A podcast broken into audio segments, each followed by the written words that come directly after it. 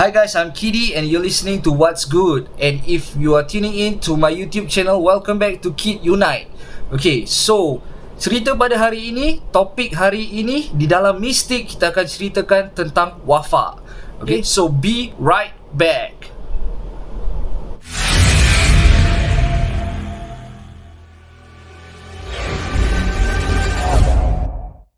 Okay guys, so sebelum aku teruskan cerita atau pengalaman yang aku pernah jumpa Okay, uh, let me give you a little bit understanding of wafak Okay, wafak ni adalah tulisan-tulisan Arab yang tidak boleh dibaca Ataupun tulisan ni dia tak make it into a sentence or words. Okay, kadang-kadang dia penuh dengan macam alif, alif, alif sembilan kali Alif, alif, alif uh, tiga kali okay? So it doesn't turn up to be a sentence lah. Tapi siapa yang faham benda ni adalah bonus lah ataupun dia creator. Okay dikatakan wafak ni okay ada tertulis di dalam baju. Seandainya baju tu untuk membuatkan korang kebal bila korang pakai baju tu korang akan jadi kebal. Okay ada pula yang aku pernah dengar dia mempunyai baju yang penuh dengan wafak bila dia cross border okay authority tidak akan melihat dia okay means he's invisible ataupun uh, dia less suspicious lah so pasal dia tak kena stop okay. Usually people yang buat gini usually yang buat buat benda-benda smuggling smuggling ni lah Okay, dia test dia punya uh, jacket ataupun baju lah Okay, so wafak-wafak ni uh, kadang-kadangnya ukiran dia boleh membuatkan dia bentuk macam harimau okey bentuk orang solat uh, dan macam-macam lagi lah. Ada comes in triangle ada comes in circle okey so di dalam uh, guys kau kena kena faham benda ni eh. Dalam Islam ada few pendapat. Ada yang mengatakan dia syirik okey kerana dia adalah satu tangkal. Kalau tidak uh, ada pula ada pula yang mengatakan dia boleh digunakan to a certain level okay? Jadi kalau korang nak tahu pasal dia uh, syirik haram atau tidak korang do your own research pasal aku tak nak mendalami benda ni and I think I'm not one of the qualified ones to do it lah okay?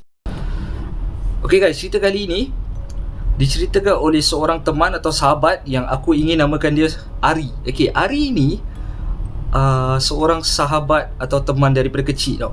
So because of the COVID measures and masing-masing busy, okay, kita tak dapat jumpa. So one day I happen to pass by his house, I give him a call and ask him to come down for a while. Okay, so kita lipat kejap lah.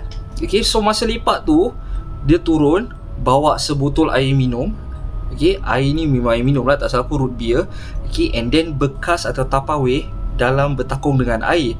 Okey, kat dalam air tu ada paper floating, okey, kertas ni floating tau. So aku tanya dia, "Ari, apa ni?" Tu dia cakap, "Ini tangkal. Aku nak buang, tapi aku tak tahu macam nak buang." So since kau datang, uh, mungkin kau tahu lah, okey? Aku lepas kita duduk dekat bawah blok tu, aku pun tanya, "Okay, what was the story ya?"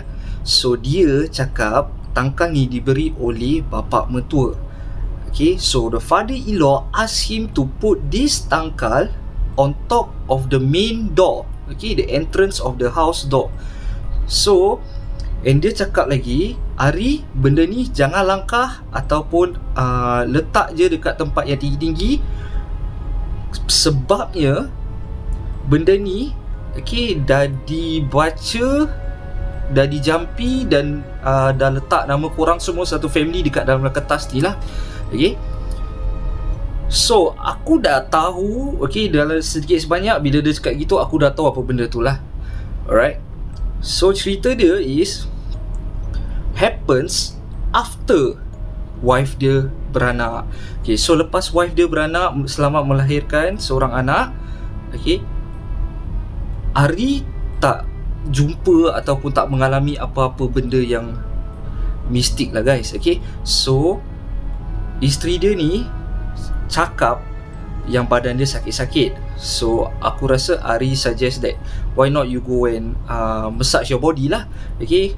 Uh, so they went to call a masseuse which is uh, makcik urut ni. Okay. So bila makcik urut ni datang Ari uh, berada di dalam bilik yang berlainan eh. Okay, dia sedang tidur. Okay, dia tengah tunggu sampai dia tertidur. Tiba guys, dia terdengar ada orang ketuk pintu bilik dia. Okay. Bila dia buka, okay, makcik urut ni tiba-tiba macam makcik urut ni berada di depan pintu dan makcik urut ni tiba-tiba tanya, "Kau ada simpan tangkal dalam rumah ni?" Okay. To him, it was a very strange question.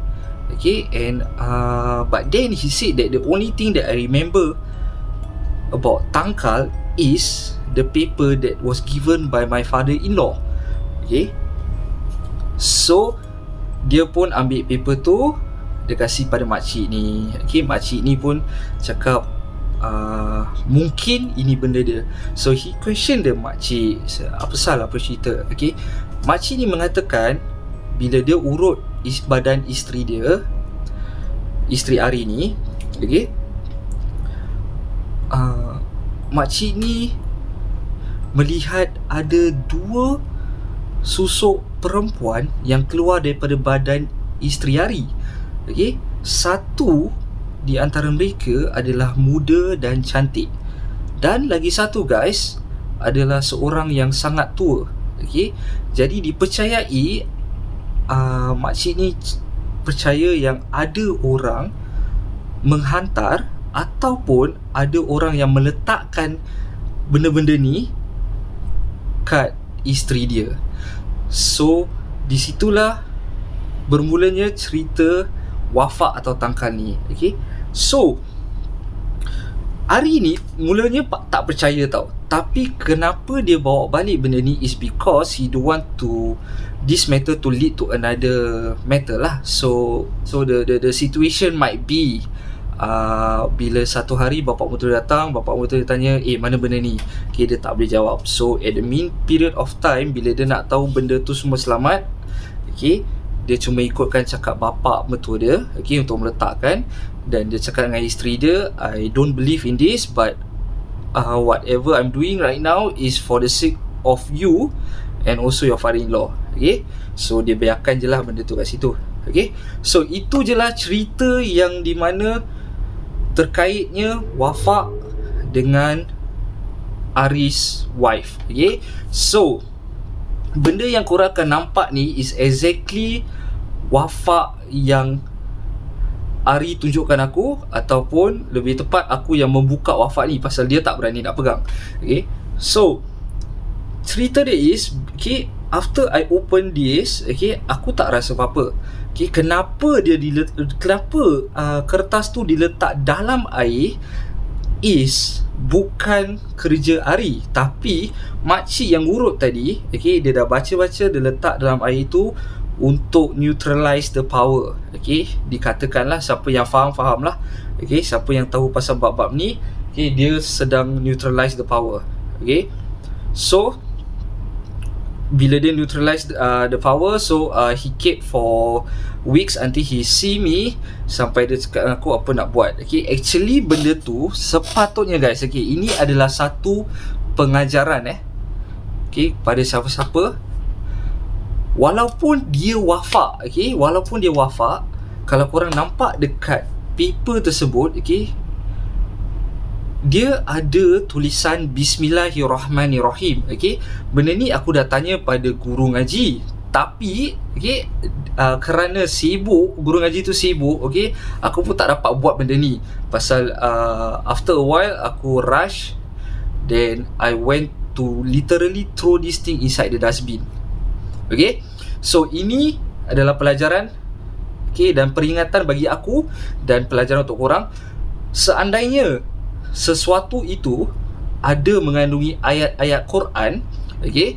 Tak kisahlah dia alif ke ba ke tak ke atau apa-apa ayat ayat al-Quran. How do you uh, destroy it or you want to throw it okay the best is shred the paper okay shred eh? Shred ataupun korang koyakkan paper tu kecil-kecil sampai huruf tu tak berupa huruf okay so seandainya kalau dia alif okay ada satu alif dekat situ korang shred shred shred shred sampai dia tak uh, rupa seperti alif okay or the best and the fastest way is korang bakar paper tu okay bakar sampai hancur okay tapi korang jangan bakar satu paper tu sampai terbakar rumah. Agak-agak ah okay? Bakar sikit tiup bakar sikit tiup okay? Dan that is the most safest thing to do untuk korang buang wafak ni okay? So guys di antara korang percaya atau tidak korang yakin atas wafak ke tidak itu hak korang sendiri okay? Kalau korang nak tahu uh, lebih pasal wafak ni do your own research But then the best is if you don't understand something that is given to you, please do not meddle with these things. Alright? So guys, thank you so much for listening. Thank you so much for tuning in this episode. See you on the next episode inshallah. If you guys are interested to share your stories, please do so. DM me on my socials. Alright? Okay, this is Kid Unite. I'm signing off. Thank you guys. Goodbye.